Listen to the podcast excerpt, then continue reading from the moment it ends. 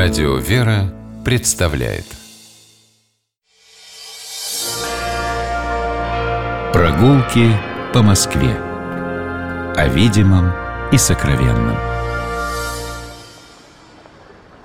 Здравствуйте, дорогие слушатели, я Алексей Пичугин вас приветствую. Мы отправляемся на прогулку по Москве вместе с Игорем Горьковым, историком, москвоведом. Здравствуйте. Здравствуйте, Алексей, здравствуйте, дорогие радиослушатели. И отправляемся мы сегодня в самое сердце, я не знаю, как не банально это место представить. Короче говоря, идем мы на Красную площадь. Чтобы туда попасть, сразу несколько станций московского метрополитена нам для этого предоставлены. Ну, предположим, площадь революции. А, опять же, можно выйти что с одного выхода, что из другого. Давайте зайдем на Красную площадь парадным входом через Воскресенские ворота и выйдем, соответственно, к э, выходу исторический музей к Манежной площади. Выходим из метро, поворачиваем налево, проходим мимо бывшего музея Ленина, ныне филиала, вернее не филиала, еще одного здания исторического музея. А, и между этим зданием и историческим музеем, основным корпусом, у нас Воскресенские ворота. Мы проходим через них и оказываемся на Красной площади. Да, Алексей, вы знаете, для сегодняшней нашей экскурсии задача стоит непростая. Мы должны поговорить, в общем-то, о пустом пространстве. Потому, потому что, что площадь справа, это да. пустое пространство. Справа от нас Кремль, это отдельная да. история. Слева от нас э, наш ГУМ, верхние торговые, верхние торговые ряды, ряды исторический музей, да. э, собор Покрова на Рву, Василия Все это отдельные, отдельные места, и которые, все да. это граница, а сама площадь угу. образует собой как бы пустоту. Но на самом деле нам нужно вспомнить, чем это пространство наполнялось в разные времена и какие смыслы с этим были связаны. И для начала, наверное, нужно выяснить границы Красной площади и понять, что когда-то это пространство выглядело несколько иначе. Дело в том, что площадь, конечно, здесь была, видимо, еще с тех э, самых времен, когда был построен э, белокаменный Кремль в XIV веке. Возможно, что еще раньше здесь находилась какая-то более-менее свободная от застройки часть э, посада, примыкавшая к Московскому Кремлю, но все-таки в окончательном виде Красная площадь складывается в конце XV века, когда великий князь Московский Иван III после грандиозного пожара 1493 года запрещает что-либо строить на расстоянии от новых кремлевских стен на 109 саженей. Это более 200 метров. И, соответственно, вот именно такое пространство мы сами сейчас и видим. И новое здание верхних торговых рядов, новое с точки зрения истории, возникшее в конце XIX века, на самом деле показывает нам, где проходил э, московский торг, где заканчивались каменные торговые ряды гостиные в конце XVI века, когда впервые здесь эти э, строения строятся по определенному плану времена царя Бориса Федоровича Годунова. И вот э, я должен сказать, что здесь э, мы не видим сейчас еще одного важного элемента, который в исторической Москве играл немаловажную роль. Это большой ров московский или Оливизов ров, который проходил вдоль стены Московского Кремля. Да и честно признаться, когда мы выходим на Красную площадь по разным причинам, либо мы сюда приехали на экскурсию, быть может, мы а, живем в Москве, просто пришли прогулять или кому-то показать Красную площадь, мы крайне редко подходим к Кремлевской стене. Там, ну, где этот ров проходил, собственно. По разным причинам. И вы знаете, тем не менее, одно из сооружений, возникших в 20 веке около этой самой Кремлевской стены, более-менее показывает нам, э, где заканчивался этот ров, потому что я специально измерял, и оказывается, что э, вот этот внешний фасад мавзолея, э, который смотрит сейчас на нас с вами, он проходит на расстоянии Кремлевской стены на расстоянии 40 с чем-то метров. Вот Оливизов ров э, шел от стены на 30 метров. Соответственно, мавзолей, который, к нам кажется, примыкает практически к стене Кремля, э, он стоит за, за рвом, за историческим. Он стоит чуть-чуть, выступая за вот тот самый красную линию рва. На самом деле, с этой стороны, со стороны площади, еще существовали, во всяком случае, уже в начале 17 века пристенные укрепления, небольшая стена, и около этой стены еще располагалось несколько примечательных сооружений. Это были церкви, э, которые можно, например, увидеть на очень точной реконструкции Аполлинария Васнецова. У него есть замечательное полотно Красная площадь в 17 веке, там их э, объемы деревянных этих церквей видны. Эти небольшие храмы э, московское предание связывало с памятью о казнях, которые происходили на Красной площади во время правления Грозного царя. И, может быть, также, если такая версия, эти церкви возникли в память о жертвах э, эпидемии, которая тоже э, прокатилась несколько раз э, в XVI и XVII веке по древней столицы русского государства. Во всяком случае, по описаниям Москвы XVII века, по различным Э, актовым материалам четко видно, что около этих церквей были захоронения чумные. Это были маленькие, но э, все-таки примечательные чумные кладбища. Очень есть, сложно поверить, что это было в самом центре. Да, города. это было в самом центре Москвы, то есть еще от линии мавзолея нужно отступить, ну, как минимум метров 20. Э, таким образом, Красная площадь оказывается намного меньше, чем э, мы ее себе, себе теперь представляем, но все-таки это была самая большая площадь московского посада. И постепенно она пришла к тому виду, который мы имеем сейчас. Э, тот древний Альвизов ров после 1812 года был закопан. Э, церкви еще раньше исчезли, их престолы были перенесены в собор Покрова на Рбу, храм Василия Блаженного, как его в народе называют. И Красная площадь э, получила совершенно новое оформление с восточной стороны, потому что на месте старинного здания вот этих торговых рядов э, архитектор Баве, Джакомо Куаренги сначала, Баве, а потом, сначала да. в э, конце 18 века, потом, соответственно, уже после 1812 года Осип Иванович Баве строит э, новый фасад, потому что внутри торговые ряды да, по-прежнему сохранились старые, а вот фасад э, новый выходит, и э, то замечательное здание, котором нужно, конечно, будет отдельно поговорить, здание верхних торговых рядов, ГУМ, как мы его привыкли называть, на самом деле, хотя и совершенно по-другому э, выглядит, потому что это возвращение к каким-то основам русского стиля, да, потому что и Кваренги, и Баве строили здания этих верхних торговых рядов в классическом стиле. Но одна примечательная деталь. Главный вход э, исторически в здание верхних торговых рядов был со стороны Красной площади.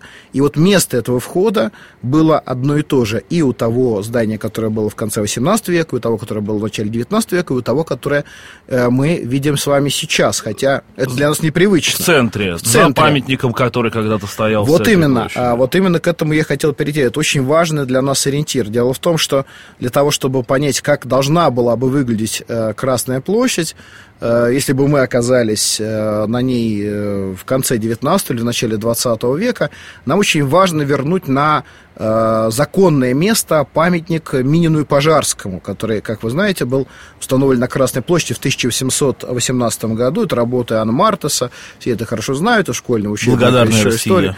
Да, гражданину Минину и князю Пожарскому и так далее. Но дело в том, что этот памятник стоял спиной к верхним торговым рядам и лицом к Кремлю, что очень хорошо видно на дореволюционных фотографиях. А рукой один показывает еще и на мавзолей. И а, рука, рука, соответственно, Минина, который призывает э, князя Пожарского встать и идти на Москву, она показывает на Кремль куда, собственно говоря, и направлялось второе московское ополчение. И это очень важно было для людей, которые этому памятнику отвели центральное место на Красной площади. И, между прочим, по э, одному из проектов, которые обсуждались, начиная с 1812 года, когда началась подготовка к сооружению этого монумента, э, это, конечно, результат войны с Наполеоном, это подъем патриотических чувств, это вообще возвращение на родину, можно так сказать. Так вот, один из проектов предусматривал сооружение еще и скульптурного изображения патриарха Ермогена. Но тогда это этот проект не получил э, высочайшего одобрения.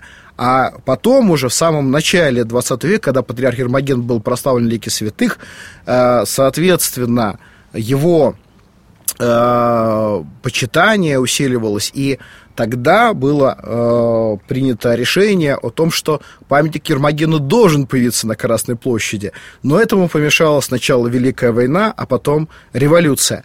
И вот если бы он появился, то не исключено, э, что памятник этот находился бы на месте, которое позднее занял мавзолей Ленина. Э, Но что самое интересное, если э, представить себе а, то место, о котором вы сейчас говорите, в том виде, как оно было до революции, вернее, до постройки еще торговых рядов, когда здесь стояли торговые ряды а, Кваренги и Баве, можно найти в интернете достаточно фотографий, которые это наглядно показывают. То есть представить прямо очень можно наглядно, как это было, потому что фотография в 80-е годы 19 века существовала. Да, я хотел бы сказать, что вот теперь можно сказать, можно спуститься на землю и понять, а как эта площадь, собственно, выглядела в буквальном смысле этого слова, потому что, конечно, на э, планах Москвы э, конца 16 начала 17 века мы видим, что были замощены деревянными плахами, главные улицы, которые шли через Красную площадь к Кремлю. Никольская улица, Илинка и Варварка. Сама площадь, видимо, имела тогда деревянное покрытие, и это покрытие приходилось время от времени менять. Оно, конечно, э, устаревало. Это была большая проблема всей Москвы Красной площади. В частности, а вот в 1804 году площадь была вымощена э, булыжником, а брусчатка на Красной площади возникла уже в советское время. Угу, вот это уже интересно. 30-е годы. Вот. И надо сказать, что площадь это имела несколько, э, можно сказать, лиц, потому что, с одной стороны, это была торговая площадь, и в древней Москве ни одно пространство не пустовало, все было наполнено жизнью в том или ином ее проявлении. И вот э, эта площадь в обычные дни представляло собой очень пестрое зрелище. Об этом, об этом, соответственно, сохранили замечательные воспоминания иноземных путешественников. Дело в том, что крупные э, предприниматели, купцы, торговали в э, торговых рядах. Там у них были лавки, там, можно сказать, находились магазины. А вот посадские жители и стрельцы московские имели право торговать с рук или с вазов э, на подобных открытых площадях.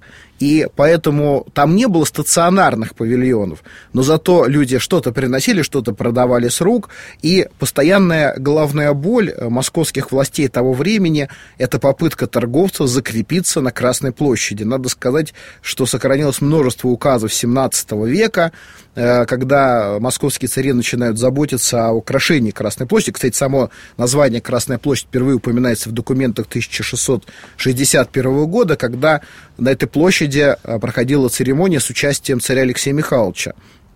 Э, он как раз слушал э, обедню в Казанском соборе. И, во всяком случае, с того времени точно эта площадь называется Красной. До этого были разные названия, пожары, торг, может быть, иные какие-то существовали варианты. Но вот эта площадь, она была моментом такой головной боли, потому что торговцы хотели поставить рундуки, палатки, э, закрепиться так или иначе, хотя бы, чтобы не носить каждый день товар из дома на площадь, продавать его, хотя бы, чтобы товар там оставить. С этим московские власти вели борьбу. И еще один очень интересный момент. Э, Алексей Михайлович э, распорядился, чтобы торговля на площади шла только во время когда нет уставного богослужения. То есть э, в субботу за три часа до начала всеночного бдения торговля на Красной площади должна была прекращаться, и начиналась она только утром в понедельник. А если на неделю выпадали двунадесятые праздники, то по ним также торговля на площади запрещалась, для того, чтобы э, на площади могли происходить различные религиозные церемонии. Они играли в жизни древней Москвы исключительно большое значение. И два таких дня э, были связаны в сознании древних жителей нашего города с Красной площадью по преимуществу. Это э, Лазарева суббота и Вербное воскресенье. Вот мы видим с вами сейчас, Алексей, лобное место. Правда, это лобное место уже реконструируется конца XVIII века, но древнее лобное место, примерно там же располагавшееся, было местом, откуда зачитывали царские указы, где царь периодически появлялся для того, чтобы беседовать с посадскими жителями Москвы. И вот во время а, когда на вербное воскресенье совершалось шествие на осляте, а, на это место поднимался патриарх вместе с царем для того, чтобы оттуда приветствовать москвичей, для того, чтобы там совершить молитву. А э, сама процессия представляла собой очень красочное зрелище, потому что патриарх садился на коня, которого гримировали под осла, А вел этого, э, можно сказать, в кавычках, осла сам государь московский. Таким образом, шествие патриарха напоминало о том, как Господь наш Иисус Христос входил когда-то в Иерусалим. Шествие это начиналось э, и заканчивалось э, в Спасской башне Московского Кремля. Но э, поскольку Петр отменил э, и подобные обряды, и само патриаршество упразднил. Э, шествие на осляте исчезло из практики русской православной церкви, однако в сознании москвичей оно осталось. И в Москве дореволюционный существовал замечательный обычай – в Лазареву субботу, накануне вербного воскресенья, москвичи, конечно, состоятельные люди, на своих экипажах совершали своего рода такой э, интересный круг почета по Красной площади. Они заезжали в Спасские ворота Московского Кремля. Кремль не был охраняемой территорией, он был открыт для всех в светлое время дня. Соответственно, они заезжали в Спасские ворота, проезжали через площади Кремля, выезжали через Никольские ворота и проезжали через Красную площадь в направлении Покровского собора. Таким образом, совершая э, своего рода тоже вербное шествие. А на площади в этот момент шумел вербный базар, который даже в наши дни отчасти возродился. Мы можем пройти по Красной площади, как нам заблагорассудится, выйти в любую сторону, в сторону Москвы-реки, в сторону Ильинки, Никольской, вернуться назад на Манежную площадь, как угодно. Но Красная площадь, конечно же, она а, настолько многообразна, многогранна, что говорить о ней можно долго. Вкратце мы сегодня Этого мы не исчерпаем, конечно, конечно да. еще советский период. Да, Игорь Горькав, историк-москвовед, я Алексей Пичугин. Мы прощаемся с вами, до новых встреч. Любите наш город, гуляйте по нему, любуйтесь им. До свидания. Всего самого доброго, до свидания. Прогулки по Москве. О видимом и сокровенном.